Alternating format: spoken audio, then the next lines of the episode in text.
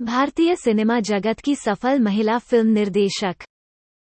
बीते कई सालों में अक्सर जब भी किसी हिट फ़िल्म का ज़िक्र होता था तो लोग उस फ़िल्म के अभिनेता और निर्देशक की बात करते थे, और ये बात हम सबको पता है कि इस इंडस्ट्री में लंबे समय तक पुरुष निर्देशकों का वर्चस्व रहा है। दो माइनस तीन निर्देशकों को छोड़ दें तो ये कहना गलत नहीं होगा कि बॉलीवुड में महिला निर्देशक न के बराबर थीं। सिनेमा को आए हुए करीब सौ साल हो गए हैं और हर दशक में कुछ नए ट्रेंड और बदलाव आए हैं जिसे लोगों ने अपनाया है और बहुत ज़्यादा पसंद आने पर उसकी तारीफ़ भी की है। महिला निर्देशकों का बॉलीवुड में कदम रखना भी कुछ ऐसा ही है क्योंकि एक समय में तो फिल्मी दुनिया में महिलाओं का कदम रखना भी अच्छा नहीं माना जाता था, लेकिन ऐसे समय में भी फातिमा बेगम, शोभना समर्थ जद्दनबाई टीपी राजालक्ष्मी ने बॉलीवुड में कई फ़िल्मों का निर्देशन किया। कुछ ऐसी निर्देशक भी आईं जिन्होंने अपने एक्टिंग करियर के साथ साथ निर्देशन में भी अपना हाथ आजमाया और वे उसमें सफल भी हुईं। आइए कुछ ऐसी महिला निर्देशकों के बारे में जानते हैं, जिन्होंने अपने काम से फ़िल्म इंडस्ट्री में अपनी पहचान बनाई। एक, मेघना गुलजार। मशहूर गीतकार, लेखक और डायरेक्टर गुलजार साहब को तो आप सब जानते ही होंगे। मेघना गुलजार इनकी और अपने समय की जानी मानी एक्टर राखी की बेटी हैं। मेघना ने काफ़ी विविधता भरी फ़िल्में बनाई हैं और अच्छी बात तो यह है कि दर्शकों को उनकी यही बात सबसे ज़्यादा पसंद है। वो रिस्क लेने से नहीं डरती हैं और बहुत ही खूबसूरती से अपनी हर फ़िल्म को पेश करती हैं। नोएडा के बहुचर्चित हत्याकांड, आरुषि हेमराज हत्याकांड पर आधारित फ़िल्म तलवार को दर्शकों ने खूब पसंद किया था और इसके बाद राज़ी राज़ी और छपाक में भी उनके निर्देशन की काफ़ी तारीफ़ हुई है। बॉलीवुड में उन्हें एक सशक्त महिला फिल्मकार के रूप में जाना जाता है। दो, गौरी शिंदे। पुणे में पली बढ़ी गौरी शिंदे ने Symbiosis school of mass communication से पढ़ाई की है। ग्रेजुएशन के बाद वो मुंबई आ गईं और एडवर्टाइजिंग एजेंसी में कई काम किए।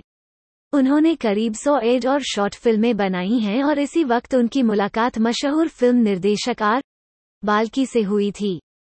ये कहना गलत नहीं होगा कि गौरी शिंदे ने दर्शकों का फ़िल्म देखने का तरीका और टेस्ट बदल दिया है क्योंकि उन्होंने कई वुमेन सेंट्रिक फिल्म्स में काम किया है, जो बेहद सफल हुई हैं।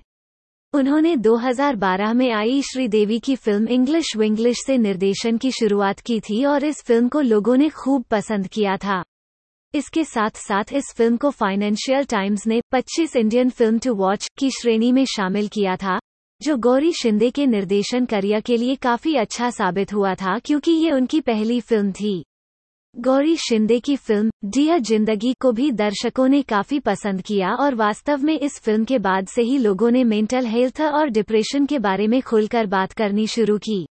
बॉलीवुड में हर साल लव स्टोरीज से रिलेटेड कई फ़िल्में आती हैं, लेकिन मेंटल हेल्थ पर बनी यह फ़िल्म बेहद रिफ्रेशिंग थी और बड़ी ही खूबसूरती और सरल तरीके से मेंटल हेल्थ के बारे में इस फ़िल्म में बताया गया था और कई लोगों ने इस फ़िल्म में आलिया भट्ट आलिया भट्ट के कैरेक्टर से रिलेट भी किया होगा।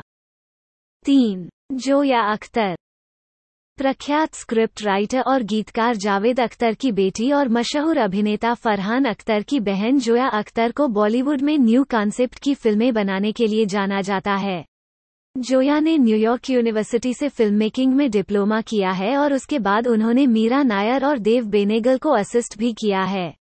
उन्होंने अपने करियर की शुरुआत 2009 में आई फ़िल्म लक बाय चांस से की थी। उनकी फ़िल्म ज़िंदगी ना मिलेगी दोबारा और दिल धड़कने दो को दर्शकों ने काफ़ी पसंद किया था।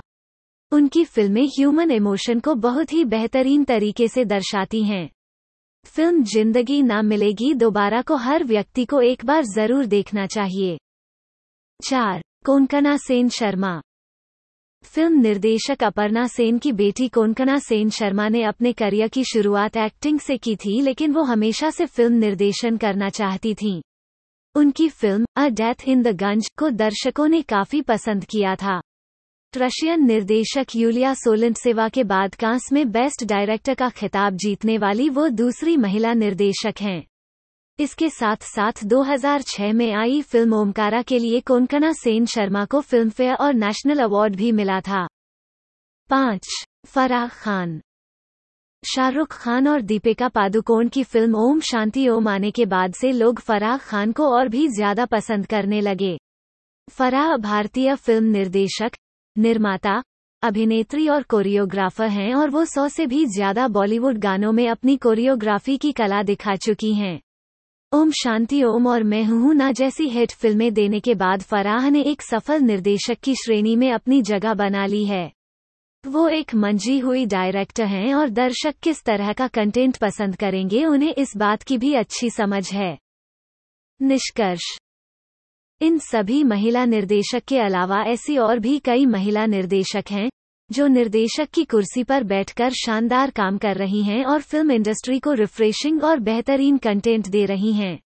रीमा कागती की फ़िल्म तलाश, नंदिता दास की फ़िल्म फिराक, मीरा नायर की film monsoon wedding Anusha Rizvi की फ़िल्म पीपली लाइव गुरिंदर चिद्रधा की film bend it like Beckham Revathi की film Mitr my friend Kiran Rao की फ़िल्म धोबी घाट दीपा मेहता की फ़िल्म फायर कल्पना लाजमी की फ़िल्म रुदाली भावना तलवार की फ़िल्म धर्म अरुणा राजे की फ़िल्म रिहाई और अपर्णा सेन की film Mr and Mrs Iyer refreshing और अच्छे कंटेंट का शानदार उदाहरण है।